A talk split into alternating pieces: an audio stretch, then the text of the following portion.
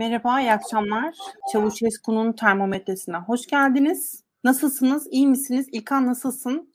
Her şey yolunda mı? İyiyim Maya, her şey yolunda. Hoş geldin sen de. Hoş bulduk. Pırıl hasta ne yazık ki. Onun yerine bugün ben devralıyorum. Bilgehan Hoca da birazdan hemen aramızda olacak diye başlamış olayım. Yorumlara da bakacağız gidişat içinde. Bir yandan siz YouTube'da altta hemen hangi konulara, hangi sorulara cevap bulmaya çalışacağımızı da öğrenebilirsiniz. O zaman hemen başlıyorum. Erdoğan'ın bir açıklaması vardı. Ben adayım dedi. Muhalefetin uzun zamandır aslında üstüne gittiği bir konu bu. Erdoğan'ın açıklama yapmadığının altı çiziliyordu. Ve gerçekten de artık açıklamayı yaptı. Adayım dedi. Bu da acaba seçimlerin yaklaşıp yaklaşmadığı ile ilgili başka bir soruyu doğurdu. Bir yandan da diğer tarafa baktığımızda Altılı Masa'nın henüz adayı belli değil ve bununla ilgili birçok dönen spekülasyon var. Acaba bir taktik mi yapılıyor? Acaba bir anlaşmazlığın sonucu olarak mı bu durum bu şekilde devam ediyor? Bir yanıyla da deniyor ki işte şey e, biz yani liderlerin açıklamalarında görüyoruz ki bu masa toplandığında hiç bu konu açılmıyormuş güya. Sen ne dersin neler söylersin? Ne zaman açıklanmalı sence altılı masanın adayı? Maya ben altılı masanın adayının açıklanması konusunda kamuoyunun daha doğrusu muhalif kamuoyunun, muhalif entelijansiyanın genelinden biraz farklı bakıyorum olaya. Bence aday açıklanmamalı. Aday hatta açıklanabilecek en geç tarihte açıklanmalı. Çünkü şu anki strateji şöyle Maya. Mümkün olduğunca az adayla seçime girmek. Çünkü bu seçim iki turlu bir seçim. İlk turda ayrışmış seçmenleri ikinci turda bir araya getirmek zor olacağı için mümkün oldukça ikinci tura eğer olursa ikinci tura muhalefetin ana kitlesinin beraberce girmiş olması gerekiyor diye düşünüyorum ben. Muhalifler de öyle düşünüyor diye tahmin ediyorum. Altılı Masa da öyle düşünüyor diye tahmin ediyorum. Ve bütün bunların sonunda da eğer erken aday açıklanırsa aday kim olursa olsun. Burada mesela bir dört isim kullandık. Biz mesela diyelim aday Meral Akşener. Karşısında Akşener aday olduğu anda bir Muharrem İnce faktörü veyahut da bir has CHP'li aday faktörü Kılıçdaroğlu'na rağmen veyahut da CHP'lilerin isteğiyle ortaya çıkacaktır, sürülecektir. Yine aynı şekilde aday diyelim ki Kılıçdaroğlu ortaya çıktı. Ümit Özdağ'ın bir anda alanı açılacaktır. Yani bir ülkücü hareketin adayı niye olmayacak? Türkiye'nin, Türk sahanın bir cumhurbaşkanı adayı olmaz mı? sorusu ortaya çıkar diye düşünüyorum. Ve bu sorunun üzerinden de yeni bir muhalif odağın ortaya çıkacağını düşünüyorum. Benim kafamda böyle bir şey var. Bunu olabildiğince engellemek açısından adayın açıklanmasını muhaliflerce olabildiğince en son tarihe bırakılacağını öngörüyorum kendi adıma. Benim algım bu yöndedir. Bilgen Hocam hoş geldiniz. Basitçe sen şunu söylüyorsun aslında alternatif adaylara yer açılma ihtimali oluyor. Özellikle ya altılı masanın bir adayı aday üzerinde anlaşmasıyla birlikte aslında masanın farklı kanatlarını temsil etme potansiyeli taşıyan diğer isimlerin kendilerine yer bulma ihtimali var. İşte milliyetçi kanattan, tırnak içinde milliyetçi kanattan Ümit Özdağ'ın ortaya çıkması belki. Daha masanın dışında kalan Kürt hareketinden ya da daha solda kalan kesimlerden isimlerin çıkma ihtimali var ya da ulusalcı adayların kendine yer bulma ihtimali söz konusu olabilir.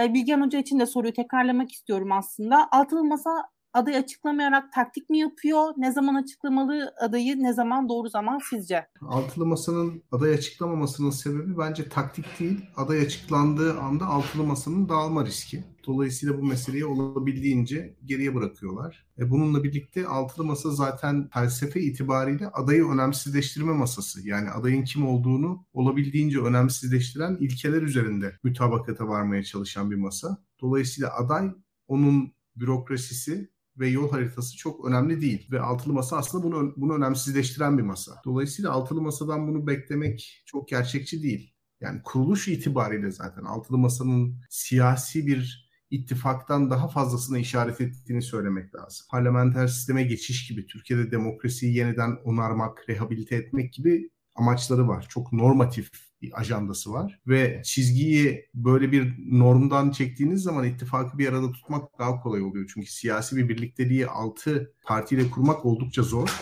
Onu söylemek lazım. Altı partinin siyaseten ortaklaşması ve ortak bir program belirlemesi oldukça sıkıntılı. Yani bu İyi Parti ve CHP arasında olabiliyor ama altı parti arasında olabilmesi çok zor. Çok fazla değişken ortaya çıkıyor. Dolayısıyla onlar da siyasi bir birliktelikten ziyade bir ilkeler ittifakı gibi davranmayı daha uygun görüyorlar. Dolayısıyla aday yol haritası ve kimlerin atanacağı gibi konular muallakta. Mesela geçen hafta Ali Babacan bütün atamaların ortak kararla yapılacağını söyledi. Ki bu aslında siyasetin realitesine çok uygun değil. Niçin? Toplam oyu %45'e yaklaşan iki parti atama yapabilmek için Ali Babacan'dan icazet almak zorunda kalsınlar. Niçin?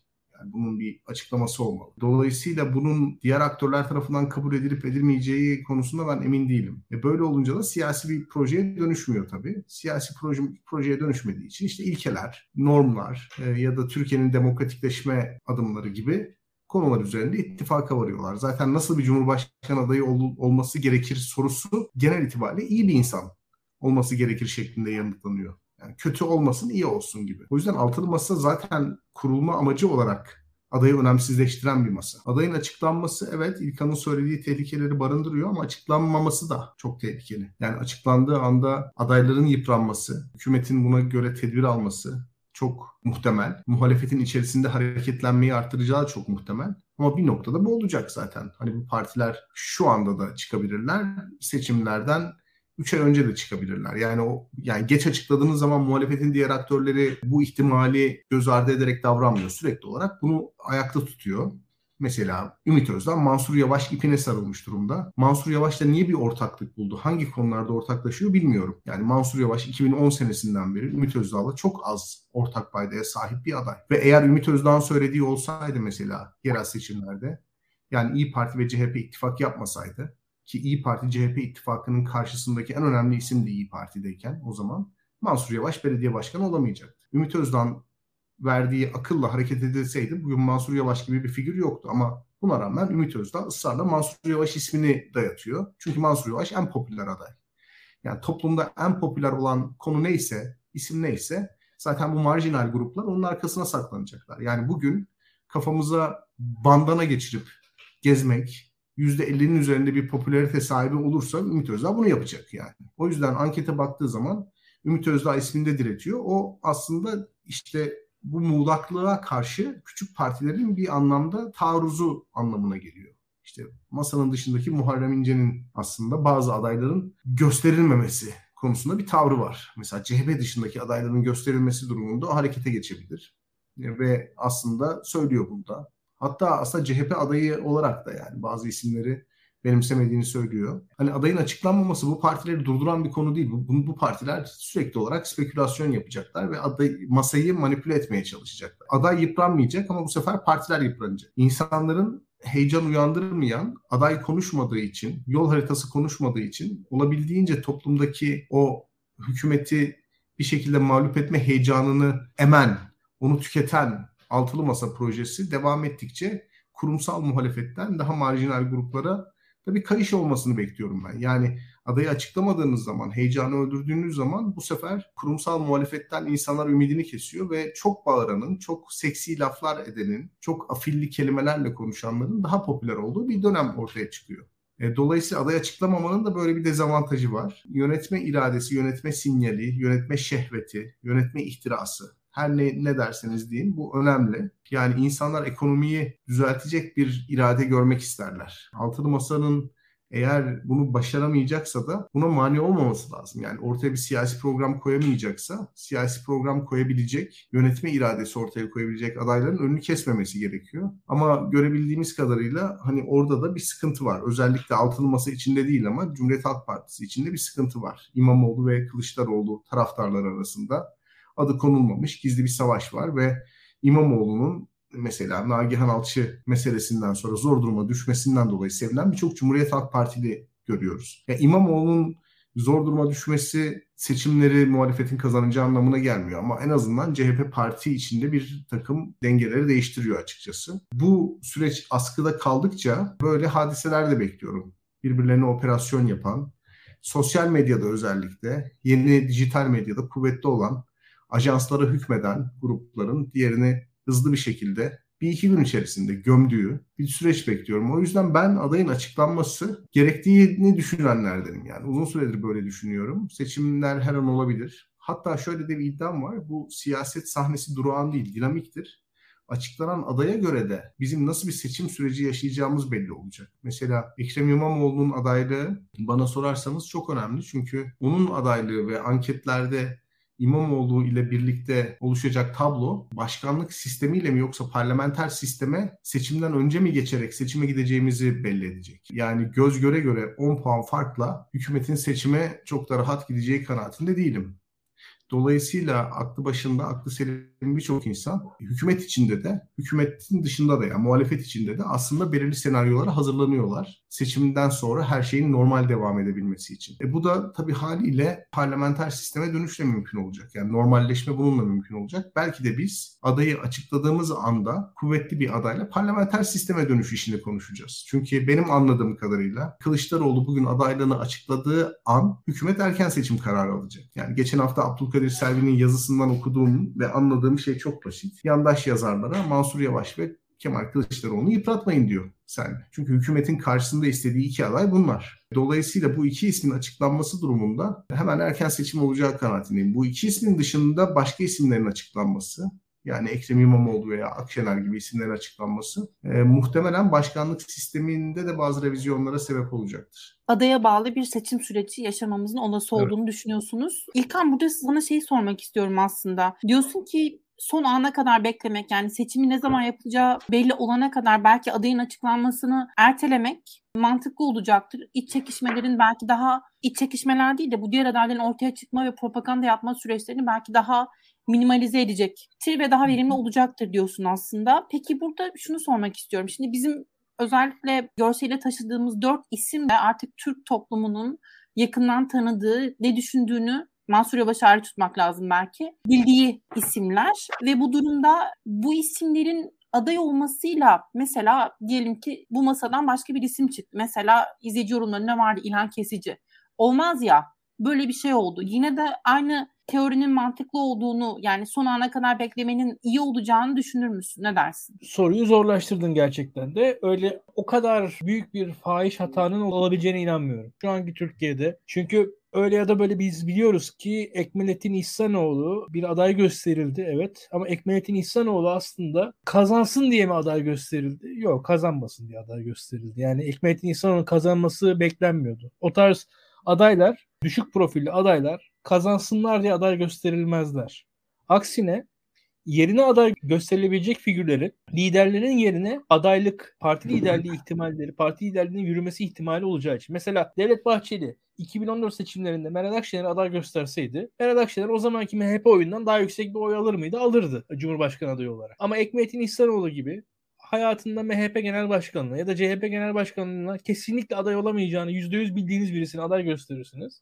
Ne oy alırsa alsın %38 gibi bir oy aldı ama hiçbir zaman Ekmelettin Bey'in ben ki arkamda %38'i taşıyorum diye bir ortaya çıkışını görmedik. Biz görmeyiz yani. Ekmelettin Bey'in böyle bir tavrı olmaz. Şimdi ama mesela Muharrem İnce bir %30 aldığı zaman bir seçimde bir şekilde benim arkamda %30 var. Bülent Ecevit'ten beri Cumhuriyet Halk Partisi'nin işte içine sokulduğu kafesi kırdım parçaladım %30'lara geldim ben diye Muharrem İnce çıkıp konuşabiliyor. Şimdi bu iki farklı siyasal figürün iki farklı üslubun sonucu ortaya çıkan bir şey. Şimdi siz Muharrem İnce aday gösterirseniz Muharrem İnce kaybettiği zaman bile sizin koltuğunuzda tehdittir. Veyahut da Meral Akşener'in Devlet Bahçeli aday gösterseydi o zamanlar muhtemelen fena olmayan bir oy alırdı. %20'ler civarında. %10'luk MHP'nin iki katı oy alırdı. Ve o zaman da Milliyetçi Hareket Partisi Genel Başkanlığı'na tehdit olurdu. Ama onu Ekmelettin Bey aday gösterirsiniz. Sonra bir defa bir dönem vekil yap- yaparsınız Ekmelettin Bey'i. Yeter. Yani onun zaten siyasal figürü şey odur. Yani bu gerçekçi olalım. Bu tarz figürler, bu tarz hoş isimler aday olsun diye değil, aday yani kazansın diye değil, kazanmasın diye aday yapılır. Şu an muhalefetin kazanma şansı var.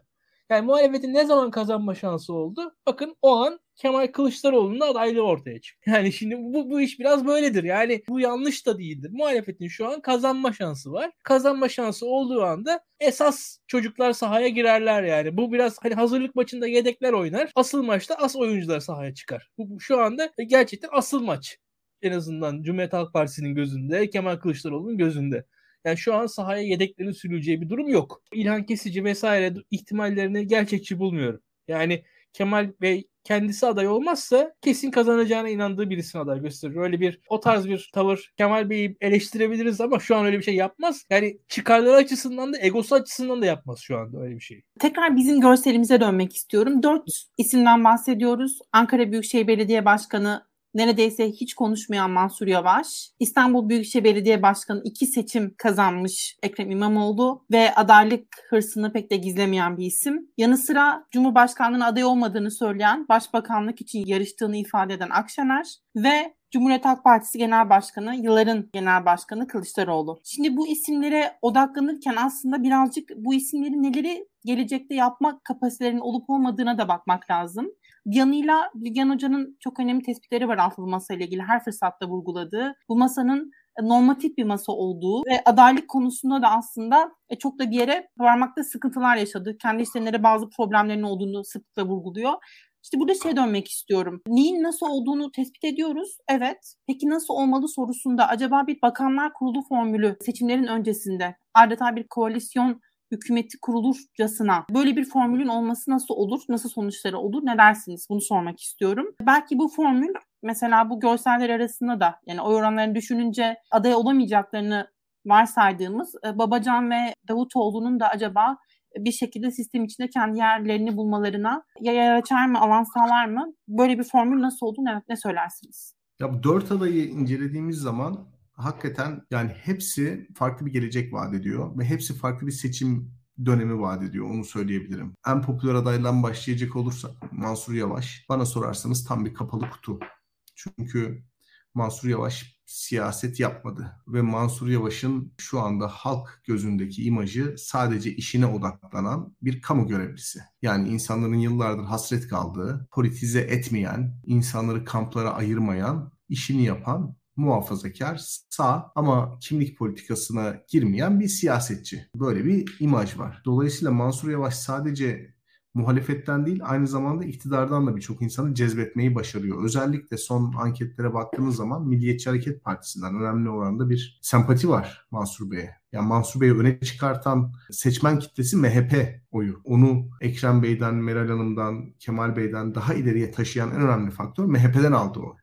Yani karşı taraftan aldığı oy. Karşı taraftan bir oy alabiliyor. Bunun da sebebi Mansur Bey'i siyaset üstü, siyaset dışı görmeleri. Ne var ki Mansur Bey'in son işte birkaç gündür Ankara'da yaşanan hadiselerden sonra aslında belediye başkanlığı konusunda da o kadar eleştiriden muaf olmaması gerektiğini düşünenler de var. Yani bugün dört kişi eğer İstanbul'da ölseydi sağanak yağıştan dolayı muhtemelen şu anda Türkiye'de Ekrem İmamoğlu'ndan başka hiç kimseyi konuşmuyorum. Dört insan hayatını kaybetseydi İstanbul'da herhalde Cumhuriyet Halk Partililer de dahil yüz binlerce insan Ekrem İmamoğlu'na çok ciddi eleştirilerde bulunurdu. Şimdi bakıyorum Ankara'da böyle bir şey yok. Mansur Bey'in aslında korunaklı bir alanda olduğunu düşünüyorum. Bu alanda hükümetin aslında hiçbir zaman Sayın Yavaş'ı kendisine tehdit olarak e, görmemesi. Bunu da ben anlamlandıramıyorum çünkü Mansur Bey 2009'da da 2014'te de çok iyi siyaset yaparak aslında seçimlere girdi. Yani argümanlar geliştirdi, kendisini siyasi skalada bir yerde konumlandırdı. Melik Gökçe'nin karşısında bir pozisyon aldı ve ciddi anlamda siyaset yaptı 2009'da 2014'te. Yani Mansur Yavaş susuyor eleştirisine. Mansur Yavaş susmak zorunda değil. Yani herhangi bir şey konuşamadığı için susmuyor diye cevap vermek lazım. Mansur Yavaş istese çok ciddi siyaset yapar ama Mansur Bey'in etrafında onun stratejisini belirleyen kim varsa susması gerektiğini öğütlemişler. Ama sus, susması gerektiğinin karşılığı onun belediye başkanlığı yani kamu görevlisi olarak mükemmel bir performans sergilemesi ki bu tip hadiselerde de bunun olmadığı ortaya çıkıyor. Bu da çok fazla etki yapıyor. İkincisi tabii Ümit Özdağ gibi son derece siyasi figürlerin Mansur Yavaş'a yapışması yapıştılar. O da Mansur Bey'i siyasileştiriyor. Siyasileştirdikçe Mansur Bey'in oyu düşüyor. Mesela Nisan anketinden Mayıs anketine baktığınız zaman 4 puanlık bir düşüş var. Ben biraz daha düşüş bekliyorum. Yani Ümit Özdağ'ı destekleyen ve aynı zamanda Mansur Yavaş'ın başkan adaylığını da arzu eden insanlar çok fazla bir şey okumadıkları için yani Mansur Yavaş'ın siyasi çizgisini bilmedikleri için böyle bir şeye tutunmuş durumdalar. Yani bir oyun kahramanı. İşte kahraman Mansur Yavaş kötü adamlara karşı onların dünya bilmiyorlar. Yani hani Mesela bana dün Twitter'dan bir mention geldi. Ee, sizin gibi yetmez ama evetçilere karşı Mansur Başkan'ın adaylığını destekleyeceğiz. Şimdi ben yetmez ama evetçi değilim ama o referandumda evet veren kişi de Mansur Yavaş. Yani düşünebiliyor musunuz? Ben ben de evet demedim yani ben orada hayırcıydım. Evet de diyebilirdim sorun değil ya ben bunu bir siyasetin ortasına oturtan bir kişi değilim ama Mansur Bey inşa edilen bir figür oldu birçok insan tarafından. Onu netleştirmesi lazım. Yani ben Mansur Bey'in son derece 1970'lerin 80'lerin milliyetçi ajandasını dönüştürmüş, kendi kişiliğiyle, kendi görgüsüyle, kendi tecrübeleriyle yeniden yorumlamış olduğunu biliyorum. Çok dürüst bir siyasetçi olduğunu biliyorum. İyi bir avukat iyi argüman geliştiren bir siyasetçi olduğunu biliyorum. Fakat sosyal medya üzerinden, oradaki imaj üzerinden başkanlığa aday olma stratejisinin de çok altının boş olduğunu söylemeliyim. O çok çabuk patlayabilecek bir şey. Yani dostane bir öneri olarak eğer izlenirse kabul etsinler. Bu böyle. İnsanlar olmayan, var olmayan, hiç gerçekleşmeyen hakikatlere inanıyorlar. Ve bu çok çabuk patlayabilir. Hükümet galiba bunlara güveniyor. O yüzden Mansur Bey eğer siyaset yapmazsa ve belediye başkanlığı konusunda bu son sağanak yağış sürecinde yaşanan sıkıntılar yaşanmaya devam ederse büyük tahribat alacağı kanaatindeyim. İkinci aday Ekrem İmamoğlu. Ekrem Bey içgüdüsel olarak iyi bir siyasetçi, karizmatik bir lider. Karizmatik lider lafı çok ürkütüyor. Özellikle Ekrem Bey'i istemeyen insanlar karizmatik lider deyince hemen Hitler'i falan örnek veriyorlar. Alakası yok. Yani adam içgüdüsel olarak aileden görmüş siyaset yapmayı, nasıl konuşulacağını, nasıl tepki verileceğini. E, muhalif nedir onu biliyor. Muktedir nedir onu biliyor. Nasıl ilişki kurulur onu biliyor. Yani içgüdüsel olarak Ekrem Bey iyi bir siyasetçi. Ancak Ekrem Bey'in politik bir sığlığı var. Politik politikada söylem, tarz, stil çok önemlidir ama aynı zamanda sizin siyasi skalada bir noktayı temsil etmeniz ve sizin iktidar hevesinizi bununla maskelemeniz gerekir. Yani estetik bir hal alması gerekir sizin siyaset yapma serüveninizin. Aksi takdirde çok, çok müstehcen bir iktidara gelme hırsı ortaya çıkıyor. Maalesef Ekrem Bey'in etrafındakiler bir bulaşık deterjanıyla bir siyasetçiyi pazarlanması gereken mal olarak gördükleri için seçim stratejisini, kampanyayı siyasal iletişimi siyasal pozisyondan daha önem daha fazla önemsiyorlar.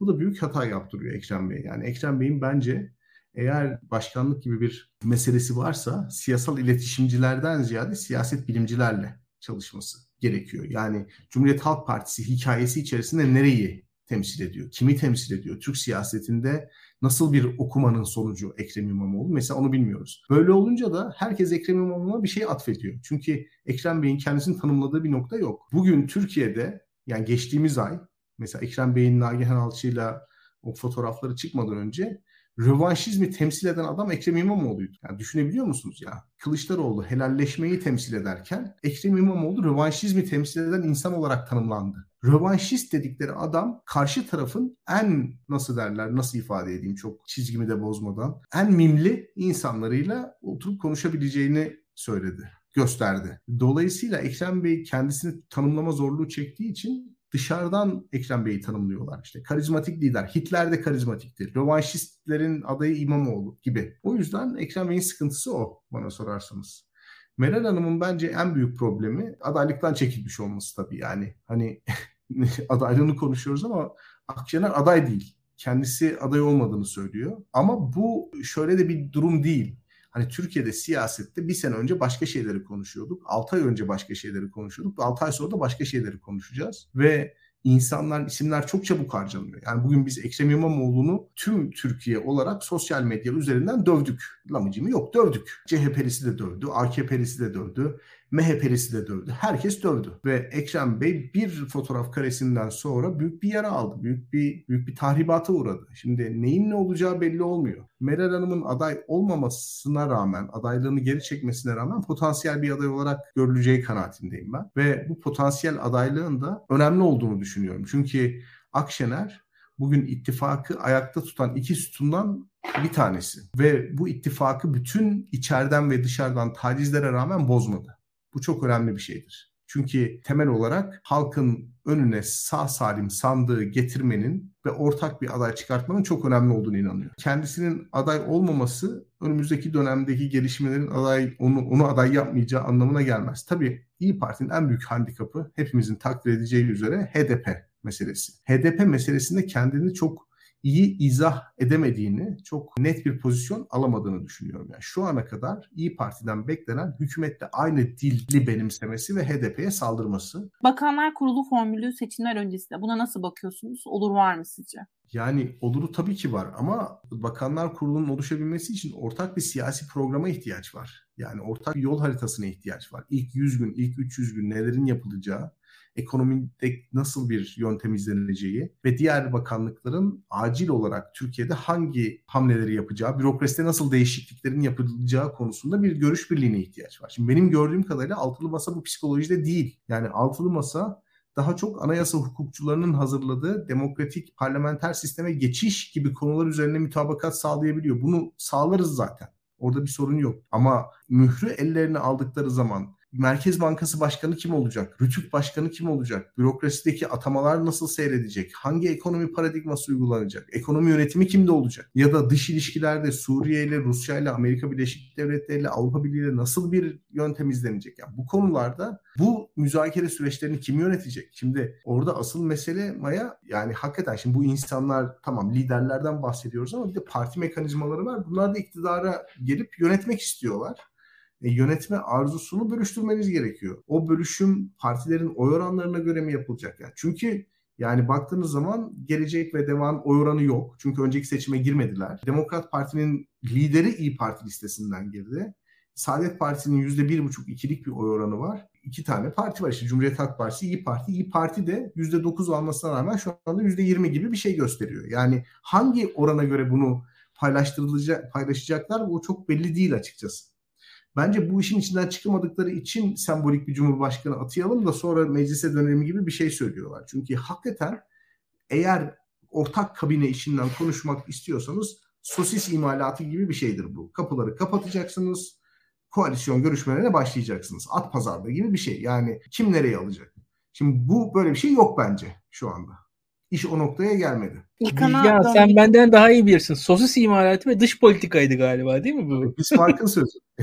İkisi de halkın gözünün önünde yapılmaz tabii. İlkan'a hemen dönmeden bir izleyici yorumu vardı. Doğu Karadeniz lobisi olarak e, nitelendirilmişiz. O yakalandık çünkü ben Giresunluyum aslında ve gerçekten İmamoğlu'nun adaylığının iyi olabileceğini düşünüyorum. İlkan sana döneceğim hemen. Şimdi aday profillerini Bilgen Hoca'dan biraz aldık. Senin de aslında neler düşündüğünü dinlemek istiyorum. Ve yine Bakanlar Kurulu formülüyle ilgili neler söylersin onu da duymak istiyorum. Biraz kendimi kötü hissediyorum çünkü sen az konuşuyorsun bu sefer. Ee, bunu kastetmemiştim.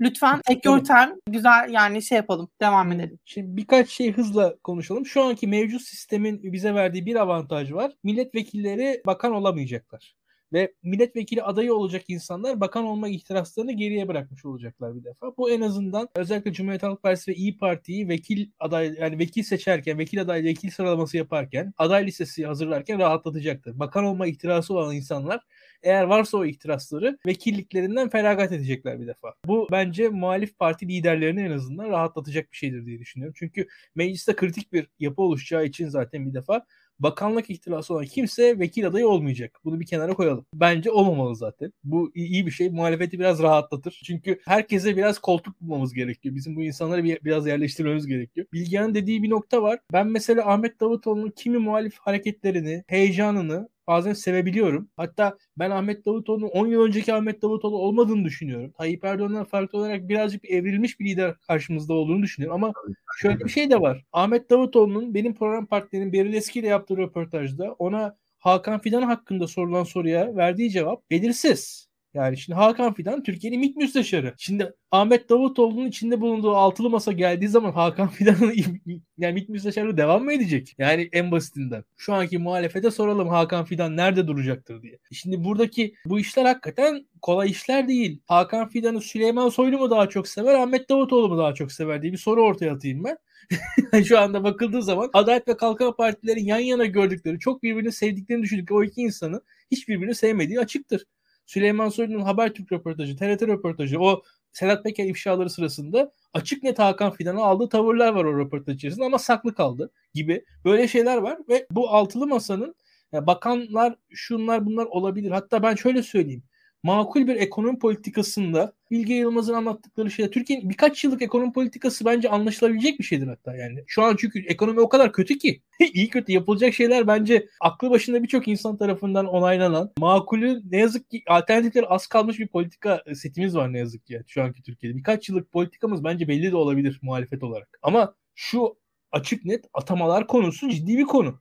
Türkiye'nin üniversite rektörleri, e, yüksek yargı mensupları çok partizan süreçlerden geçip buraya geldiler. Şu anki Türkiye öyle normal bir ülke değil. Biz şu anki Türkiye çok normal bir ülkeymiş gibi hareket edemeyiz. Şu anki olağanüstülüğün farkında mı bu tüm altılı masanın mensup partiler ben emin değilim. Bu bence önemli. Yoksa Ali Veli'nin bakan olması o kadar dert değil yani. Onu, onu Türkiye kabullenebilir bir noktada. Ama esas mesele daha ziyade bu geniş atama hikayesidir. Hukuktaki, yargıdaki değişim dönüşüm hikayesidir Ekonomide umarım bir orta nokta bulunur. O kadar ben sıkıntılı nokta görmüyorum. Hatta yani biraz muhalifleri de fazla eleştiriyoruz ekonomide. Bence muhalefet Türkiye'nin ekonomisini düzeltir. O dert değildir. Yani orada bile şey meselesi var. İyi Parti'nin tiksindirici borç e, hikayesi, Cumhuriyet Halk Partisi'nin kamulaştıracağı söylemi, 128 milyar dolar nerede gibi söylemler var. Bunlar kuvvetli söylemlerdi. Buradaki bu sert tavıra altılı masanın tüm mensupları bir arada uyumlu hareket eder mi? Ondan emin değilim.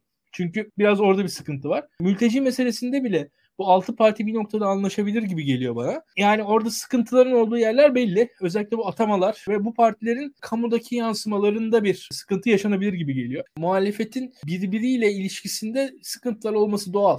Yani sıkıntılar olması doğal ve muhalif liderlerin de kamuoyundaki yansımalarını kontrol etmeleri gerekiyor. İmamoğlu'nun Mansur Yavaş'a göre farklı muamele gördüğü açık katılıyorum. Yani burada ancak burada da şöyle bir şey var. Orada da İmamoğlu'nun bir şekilde bunu aşabilmesi gerekir. Yani burada bizim siyasilere karşı biraz şefkat gösterme noktamız yok yani açık konuşmak gerekiyor. Onun dışında da Türkiye'deki nispeten milliyetçi cenahtan gelen siyasilerin de şöyle bir gerçekle yüzleşmeleri gerekiyor. Bir de senin bir sonraki sorun olacak bize HDP gerçeği. Yani şu an Türkiye'de HDP'nin %10-15 arası bir oyu olacak. Ve bu oy da bir şekilde önemli. Onlar da yani altılı masanın bir, bir tarafına oyu yok diye bakılıyorsa çok doğru bir şekilde açıkçası Deva Partisi'ne, Gelecek Partisi'ne bir de oyu olan bir taraf var. ve orada olmayan taraf var onun karşılığında. O tarafın etkisi nasıl yansıtılacak? Bu etkinin gerçekçi olması gerekir açık konuşalım. Tabii orada oradaki maksimalist taleplerle yansımayacaktır ama bir şekilde yansıyacaktır. Herkes pazarlığı yukarıdan açabilir ama pazarlık zaten anlaşmak için yapılır.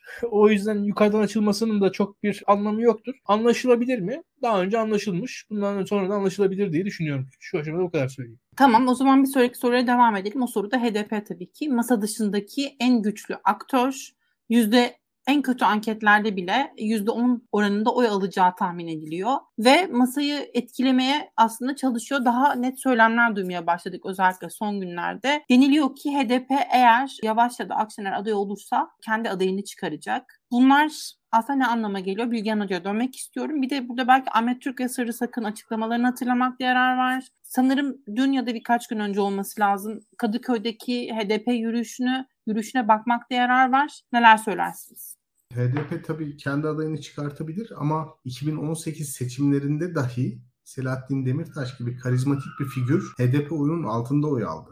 Yani HDP seçmeninden %4'lük bir kesim, yani %11'in %4'ü Muharrem İnce'ye oy verdi. Bu çok önemli bir nokta. Yani HDP seçmeni bu hükümetin değişmesini gerçekten isteyen bir seçmen. Bunu söylemek lazım. HDP seçmeni ülkedeki birçok sorunu hepimizden daha fazla hisseden bir seçmen. Yani ekonomik sıkıntıları daha derinden hissediyor. Çünkü bugün bizim mavi yaka dediğimiz büyük şehirlerde çalışan işçi sınıfı aslında ağırlıklı olarak Kürtlerden oluşuyor ve onlar bu enflasyon olgusuyla çok ciddi anlamda birlikte yaşamak zorunda, hayatta kalmak zorundalar. Üstelik çok fazla fiziksel emek harcıyorlar. Mültecilerle, göçmenlerle, kaçaklarla rekabet ediyorlar. E, bunun yanı sıra devletle olan ilişkileri de çok problemsiz değil. Yani kamu kaynaklarına erişme konusunda da sıkıntı yaşıyorlar. Bu yüzden HDP seçmenleri diyebiliriz, Kürtler diyebiliriz. Hani ağırlıklı olarak Kürt seçmen. Ciddi anlamda Türkiye'de sıkıntı yaşayan, Türkiye'nin genel gidişatından en çok etkilenen seçmen. Kürtlerin problemlerini çözmek için Türkiye'nin genel gidişatının değişmesi de gerekiyor. Kürtlerin sadece kendi kültürel veya siyasi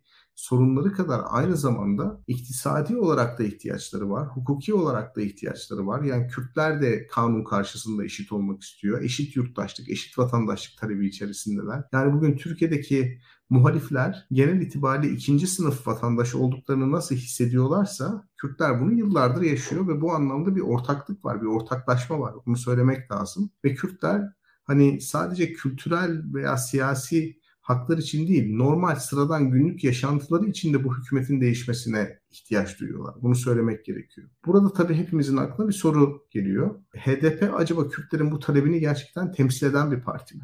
Yani HDP Kürtlerin e, seçimlerdeki talebini temsil edebilecek mi? Yoksa HDP siyaset dışı aktörler tarafından manipüle mi edilecek? Yani daha kitabın ortasından konuşalım. HDP gerçekten kendi seçmeninin iradesini mi siyaset sahnesine taşıyacak? Yoksa PKK'nın veya İmralı'nın veya Kandil'in iradesini mi siyaset sahnesine taşıyacak? Bu çok önemli bir soru. Bence HDP'de halkın iradesi üzerinden siyaset yapan insanlar da var örgütün iradesini siyasete yansıtmak isteyen insanlar da var. Yani bugün ekonomik krizin çözülmesini İmralı'daki tecridin sona ermesine bağlayan bir gerizekalılık mevcut.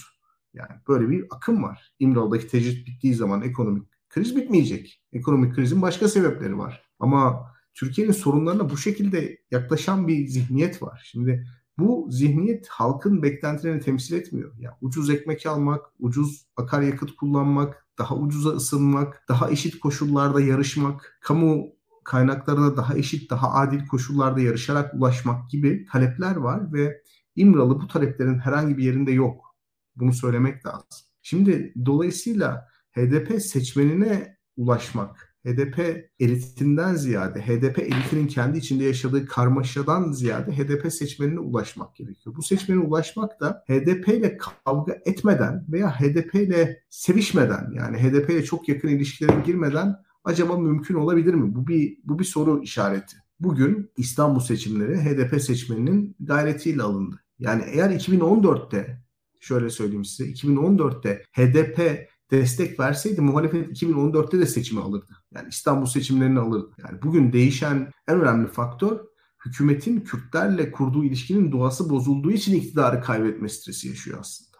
Çünkü CHP, MHP bloğu HDP bunların dışında AK Parti işte bir şekilde seçimleri kazanıyor gibi bir, bir şey bir durum vardı. Yani hükümet halen daha o ezber üzerinden gidiyor bu arada. Ama o kadar çok şey yaşandı ki ve ülke o kadar kötü idare edildi ki HDP'lilerin bir klan olmadığı, bir aşiret olmadığı, bir kabile olmadığı, onların da vatandaş olduğu, onların da sıkıntılar yaşadığı ve onların da tepkili olduğu, bunun da siyasette temsil edilmesi gerektiği ortaya çıktı. Yani Selahattin Demirtaş'ın bu seni başkan yap, yaptırmayacağız çıkışı aslında Kürt tabanın da bir beklentisi. Yani Selahattin Bey bugün Niçin içeride? Aslında tabanı temsil ettiği için, taban iradesini temsil ettiği için içeride. İşte taban İstanbul yerel seçimlerinde de Ekrem İmamoğlu'ndan yana tavır koymuştu. Onu temsil eden Demirtaş'tı. Öte taraftan Öcalan kardeşlerin CHP adayına oy vermeyin demesi de çok dinlenmedi. Bir şey var yani 7 Haziran'ı 7 Haziran'daki başarısızlığı AKP'liler çok konuşmak istemiyor. İstanbul yerel seçimlerindeki durumu da birçok HDP'li konuşmak istemiyor. Ben onu fark ettim. Yani hani unutulmak istenen kötü bir hatıra gibi. Ama bu oldu. Yani bunu söylemek lazım. Şimdi mesela dünkü Kadıköy yürüyüşü bana onu düşündürdü. Yani kaç HDP seçmeni acaba İmralı'daki tecritin sona ermesi gerektiğini öncelikli olarak düşün. Yani düşünebilirler yani. Bir hayatlarının bir noktasında bunu mantıksız bulabilirler ama öncelikli olarak siyasal davranışlarını belirleyen şey gerçekten Öcalan'ın tecritte olup olmaması mı? Bence değil. Bence değil. İnsanların çok daha ciddi sıkıntıları var. O bakımdan HDP meselesi hakikaten hükümet tarafından kurcalanacak. HDP kapatılacak bana sorarsanız. Kapatılacağını düşünüyorum. Ve kapatıldığı zaman da diğer muhalefet partilerinin tepki vermemesi için Türkiye'de büyük bir milliyetçi dalga yükselecek. Memleket ve Zafer Partilerinin ayaklanacağı ve onların da HDP içerisindeki daha etnik milliyetçi kanatla kavgaya tutuşacağı ve gerçek konsensüsün oluşmayacağı, gerçek sağduyunun ortaya çıkmayacağı bir durum planlanıyor. O zaman bir kırılma noktası olacak Türkiye siyasetinde. Aslında tam da söylediğiniz şeye döneceğim. Anayasa Mahkemesi'nin HDP'yi kapatması için burada basit çoğunluk değil de nitelikli bir çoğunluğa ihtiyaç duyuluyor ve Anayasa Mahkemesi üyelerinin kompozisyonu da şu anki gidişatta tam lehe değil partinin kapatılması açısından. Siz burada da farklı şeyler bekliyor musunuz? Hani Ankara'da var öyle dedikodular. İsimler de var da şimdi söylemeyeyim çok istemiyorum. Yani başımız belaya girmesin. Tamam ee, geçiyorum bu kısmı. Yani isim de biliyorum. Kimin atanacağını hani konuşulan herkesten duyduğum bir isim var ama böyle bir Hı-hı. durum da olabilir. Anayasa Mahkemesi böyle bir karar alacak. HDP'nin içerisinden birçok isim de bunu bekliyor. Anayasa Mahkemesi'nde de bazı değişiklikler olabilir. Velev ki Anayasa Mahkemesi bunu reddetsin. Yani Anayasa Mahkemesi HDP'yi kapatmayı reddetsin. Bu da popülist bir partinin arayıp da bulamadığı bir fırsattır. Terörle mücadelesini engelleyen bir kurum var ve halk adına o kurumu ortadan kaldırmak için bir mücadele başlatacak. Yani Anayasa Mahkemesi'nin kaldırılmasını ki Bahçeli bunu geçen sene iki defa ifade etti. Kaldırılmasını isteyen bir seçim söylemi üzerinden ilerleyebilir. Yani bizzat Anayasa Mahkemesi'nin kapatılması AK Parti'nin seçim vaadi olabilir. Velev ki HDP kapatılmazsa. Tamamen kurumlara savaş açılan belki bir seçim dönemi. Böylelikle artık Cumhuriyet'in kazan destekleyen Anayasa Mahkemesi'ne karşı ki buna çok teşne. Yani Devlet Bey'in geçen sene yaptığı konuşma iki hafta üst üste Anayasa Mahkemesi'ni çok ağır şekilde itham etmişti. Hatırlayın. Ya yani İlkan hatırlar bilir o konuşmaları çok ağır bir şekilde itham etmişti. E, Anayasa Mahkemesi'ni kaldıracağını söylemişti. Yani velev ki mahkeme bir şekilde buna karar verirse bu sefer de seçimin söylemi değişir. Yani her halükarda HDP'ye kapatma davasının açılması hükümetin ortaya çıkacak karar ne olursa olsun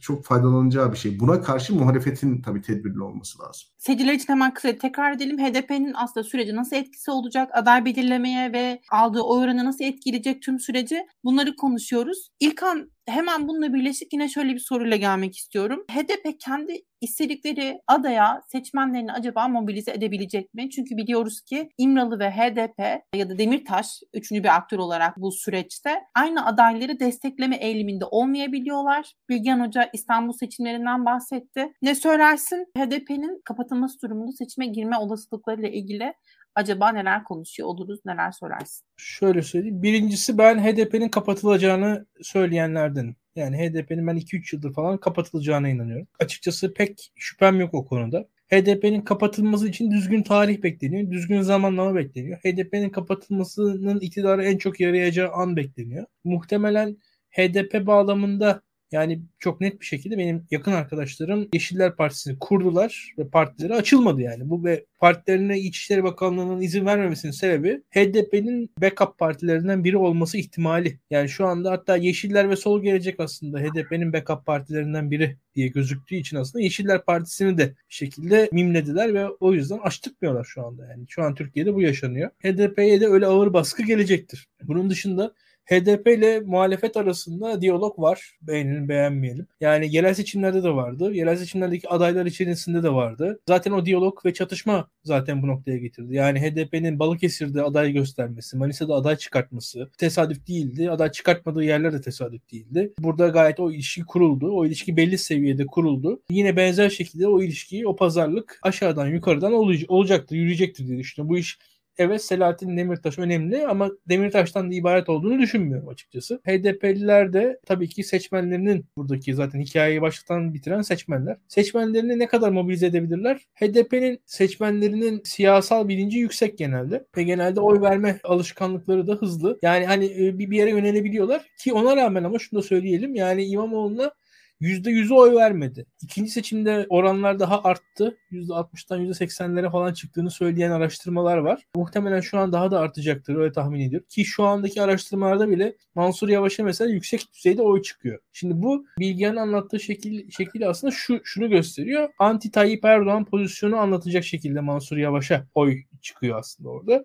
O HDP'lilerin çok net bir şekilde siyasi tavrı gibi değil. Tayyip Erdoğan karşıtlığını gösteren bir şey. Mansur Yavaş yandaşlığını gösteren bir şey değil o. Gerçekçi olmak lazım. Yine aynı şekilde İyi Parti'nin tavrının belli seviyenin ötesinde olmayacağı açık. E şimdi o öyle olduğu zaman da Bursa'da, pardon Balıkesir'de, Manisa'da gördüğümüze benzer pozisyonları adaylıkta da görebiliriz gibi geliyor bana. Ha bu nedir? HDP aday çıkartırsa seçimler ikinci tura kesinlikle kalır. Yani bence ve seçimler ikinci tura kalırsa da o zaman daha farklı bir hikaye oluşur. Özellikle ilk tura dair başka parlamentonun yapısına dair daha farklı denklemler kurarız diye düşünüyorum ben. Yani o biraz muhalefet daha sıkıntıya sokar. HDP aday çıkartmazsa ama seçimler ilk turda bitebilir benim gördüğüm kadarıyla. HDP'nin muhalefetten elde edebileceği şeyler var, elde edemeyeceği şeyler var. Elde edebilecekleri nedir diye saydığımız zaman benim aklıma gelen şey kayyumların bitirilmesi, siyasal e, eline silah almamış e, cezaevinde kalan insanların cezaevinden çıkabilmesi gibi konular olabilir. Ama şu anki muhalif kamuoyu atıyorum Aynur Doğan konserinden bile rahatsız. Yani neticede yani terör nedir, Kürtçülük nedir? Yani Kürtçülük yasak olmalı mı mesela şu anki Türkiye'de?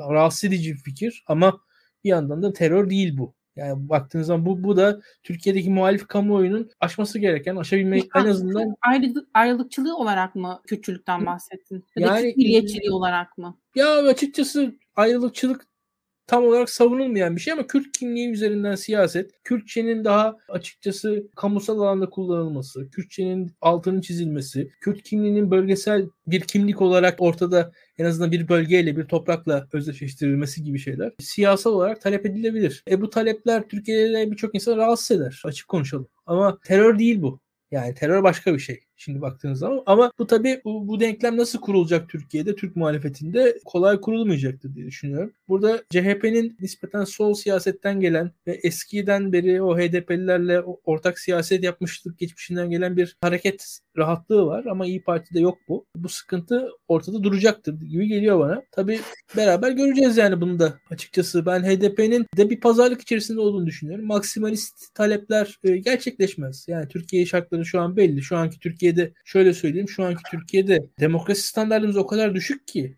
HDP'nin talepleri ya biraz absürt geliyor ne yazık ki söyleyeyim ya. Şu an o taleplerle Gerçi hayat gerçekleri arasında çok büyük fark var. 90'ları biz hep ne kadar kötü yıllar diye andık. Faili meçhuller hariç şu an Türkiye'de 90'lardan her şey daha kötü yaşanıyor. İşkencesinden tutun kayyumlarına kadar yani 90'larda Türkiye'de bu kadar HDP çizgisinden gelen partinin belediye başkanları bu kadar içeri alınmazlardı. 90'larda bu, bu kadar yaşanmadı kayyumlar böyle standart bir uygulama haline gelmedi Türkiye'de 90'larda. Şu an Türkiye o açıdan 90'lardan geri. Yani Türkiye henüz farkında değil bunların. Türkiye'nin şöyle söyleyeyim 90'larda mesela Türkiye'de sivil toplum örgütleri insan hakları ihlallerini kaydederlerdi. Şu an sivil toplum örgütleri kendilerine yapılanları kaydediyorlar.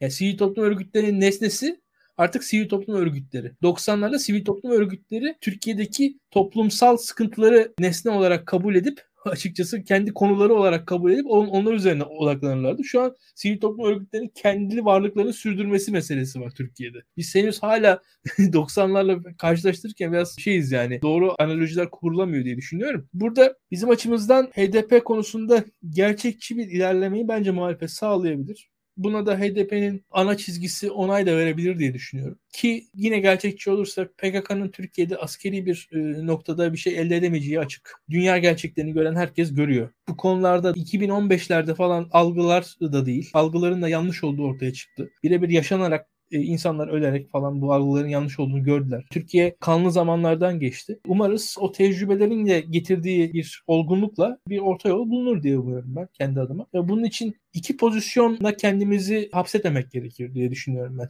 Yani bir pozisyon açıkçası tamamen işte Kürt meselesine sadece militarist perspektiften bakan ve sadece askeri önlemlerle bastırılması ve onun dışında tamamen her türlü Kürt işte Kürtçü siyasal söylemin suç haline getirilip kriminalize edilmesi üzerinden giden bir söylemle onun yanında da PKK'yı PKK'nın silahlı çatışma siyasetini tek yol olarak gören pozisyon dışında bir pozisyon araya aranabilir diye düşünüyorum. Ki hayatın realitesi içerisinde de böyle bir realite var. Böyle bir realite var derken şu yani Türkiye'de insanlar ortak hayatlar yaşıyorlar. Yan yana yaşıyorlar. Aynı okullara gidiyorlar. Beraber tanışıyorlar, evleniyorlar. Yani burada Kürt kimliği bir yandan Türkiye'nin bir kimliği. Bu açıdan da bir çözüm çözüm olmasa da en azından çözümün yolu buradan çıkabilir diye düşünüyorum. Türkiye'nin kendi gerçekleri içerisinde hikaye kendi çözümünü bulacaktır. Türkiye çözümler için çok yollar denedi. E şimdiye kadarki yolları genelde şeydi. Kamunun daha doğrusu kamuoylarının, toplumsal geniş kesimlerin çok da içinde olmadığı çözümler denedi. Birazcık birazcık daha daha geniş kesimlerin iknası ve onayıyla giden bir yolun en azından mütevazi bir başlangıcı olabilir bu seçimler diye düşünüyorum. Ben bu seçimlere Kürt meselesinin çözümünün ortaya çıkacağı seçimler olarak görmüyorum. Yani HDP'liler de o konuda bir orta yol bulurlar gibi geliyor bana. HDP Mansur Yavaş ya da Akşener'in aday olmasını engeller mi sence? Şöyle söyleyeyim HDP yani engelleyemez kendi başına ama seçimleri ikinci tura aktarılabilir. Yani o konuda öyle bir kabiliyeti olduğunu düşünüyorum. Yani çok basitçe söyleyelim. Ya bir popüler figürü aday gösterirse HDP ya HDP çizgisi HDP kapatılsa dahi gayet yapılabilir bu yani. Çok da zor değil. Demirtaş olmayabilir bu. Onun yerine yine popüler figürler var. Herhangi birisi aday olur. Yani işte %7 oyu da o alır. %7-8 vesaire neyse belki işte maksimum 12-13 bilmiyorum ne olacağını ama o oyu da etkili olur mu? Bence olur. Seçimleri ikinci tura götürmeye yeter diye düşünüyorum kendi adıma. Ha ikinci turda ne olur? İkinci turda yine bu siyasal çizgideki seçmenleri boykota yönlendirebilir. Boykot eder mi o çizgi? Tam emin değilim. Çok da zannetmiyorum açıkçası %100 boykot olacağını bu sefer. Bilgen Hocam size aynı soruyu sorayım çok kısa. Yani insanlar yaşadıkları hayata bir bakacaklar. Bu hayatın bu şekilde devam edip etmeyeceğine dair bir kararda bulunacaklar. Yani boykot yapmak şu anda bulundukları durumdan onları daha iyi bir duruma getirecek mi? Veya muhalefet adayını seçmemek şu anda oldukları durumdan daha iyi bir duruma getirecek mi onları? Yani bu çok rasyonel bir şeydir. Ne olursa olsun bu bu seçim yapılacak. Mansur Yavaş veya Meral Akşener'in İçişleri Bakanı Süleyman Soylu'dan daha mı kötü olacak Kürtler açısından? Mansur Yavaş veya Meral Akşener'in Ekonomi Bakanı Kürtleri daha mı yoksul, daha da mı fazla yoksullaştıracak? Çünkü ona oy vermedikleri zaman AKP geliyor. Yani mesela Bilge Yılmaz mı Nebati mi gibi böyle bir ikilemde kalacaklar. Bir tarafta Kürt meselesini hakikaten çok fazla kaşımadan, Kürt meselesine çok fazla bulaşmadan, bunu bir kimlik hattına oturtmadan yani sadece yani Kürt kimliğini kucaklayarak değil, Türk Kürt kimliğini bir de pataklayarak yapılan bir siyaset var. Yani Kürt kimliğiyle flört ederek yapılan bir siyaset oldu çözüm sürecinde. Bir de bunu hemen arkasından bu kimlikle kavga ederek bir siyaset inşa edildi. Bu ikisine de bulaşmadan yapılan bir siyaset var. Hani seçmedikleri zaman yani kayyum atayan Kürtleri bir anlamda hırpalayarak kendisine prestij elde ed- eden AK Partili MHP'li siyasetçiler görüyoruz. Şimdi bunlar mı, bunlarla mı devam edecekler? Öte taraftan tabii şöyle bir şey sunulabilir. Yani muhalefet partileri Kürtler için çok fazla söz vermeyecek ama Öcalan ile hükümet anlaşabilir ve hükümetin Öcalan'a verdiği bazı sözler olabilir. Bu sözler halk arasında dolaşabilir veya beyan edilebilir. Ancak Öcalan'ın o kişisel ikbali veya siyasi ajandası Kürtlerin günlük hayatını iyileştirmek için ne anlam ifade ediyor? Gerçekten bir de bunu göreceğiz. Ya, Türkiye'de birçok ezber bozuluyor. Birçok aktör bence bu seçimle birlikte tasfiye olacak. Birçok ezber bozulacak. Yani birçok bilinen analiz paterni tarihe karışacak ve seçimlerde hani seçim sonuçları da bunlar için çok önemli vesilelerdir. Biz birçok şey tespit edeceğiz. Mesela hükümetin kafasında Öcalan'la anlaşarak Kürt meselesinde bazı tavizler vererek bunu da MHP'yi de ikna ederek bir şekilde yaparak aynı zamanda HDP'yi kapatıp muhalefeti de tepkisiz kılarak ilerlemek gibi bir yol olabilir. Yani HDP yerine yine PKK ile ilerlemeyi seçebilir HDP'yi kapatır. Muhalefet partilerinde HDP'nin kapatılmasına ses çıkartmasını önleyebilir. Daha önce de konuştuk. Bugün Ümit Özdağ'ın falan fonksiyonu aslında bana sorarsanız bu. Ama bu gerçekten Kürtlerin günlük hayatlarında yaşadığı problemlerin devam etmesi anlamına geliyor. Eğer boykota giderlerse veya muhalefet adayına oy vermezlerse. Mazotu 30 liradan almaya devam edecekler ve her gün birer lira, ikişer lira zam gelecek. Böyle bir durumdayız. Yani o yüzden böyle ezbere yapılan kimlik üzerinden yapılan analizler var. Onların çok doğru olduğu kanaatinde değilim. Yani bunları seçim umarım gösterir. Umarım haklı çıkarıp ve insanların çok rasyonel karar verdiği, çok da o kimlik üzerinden yapılan büyük böyle yarı sosyolog, yarı anketçi, yarı siyasal iletişimci tiplerin yaptığı o büyük analizler tarihe karışır. Evet belli ki başka bir seçime gidiyoruz. Bu akşam hiç ekonomi konuşmadık ama uzun zamandır sıklıkla ekonomi konuşuyoruz. Bebek bezi alınamayan, bebek maması alınamayan bir yanıcı hatırlayarak hemen. Arabanıza bir şekilde benzin koyamadığınız, en küçük özgürlüklerinizden sürekli feragat etmek zorunda kaldığınız, ekmek alırken düşünmek zorunda kaldığınız, kiranızı ödeyemediğiniz için evden çıkmanızın gerektiği, çocuklarınızın üniversiteyi bitirip eve geri döndüğü ve sürekli birbirinize savaştığınız bir atmosferde seçimlere gideceğiz ve umarım bu yeni bir siyasi anlayışın da Türkiye'deki Türk seçmeninin de aslında yeni bir öncelik sıralaması yaparak gittiği bir seçim olur ve umarım hepimiz için iyi günler bizi yani vardır ve bizi bekliyordur o iyi günler diyelim. Pırıl'a geçmiş olsun dileklerimizi iletelim. Tekrar buradan eğer izliyorsa şu an duyuyordur bizi. Çok teşekkürler. Burak Bilgehan Özpek, İlkan Dalkuç. İzleyenlere de çok teşekkürler. İyi akşamlar diliyorum herkese. İyi akşamlar.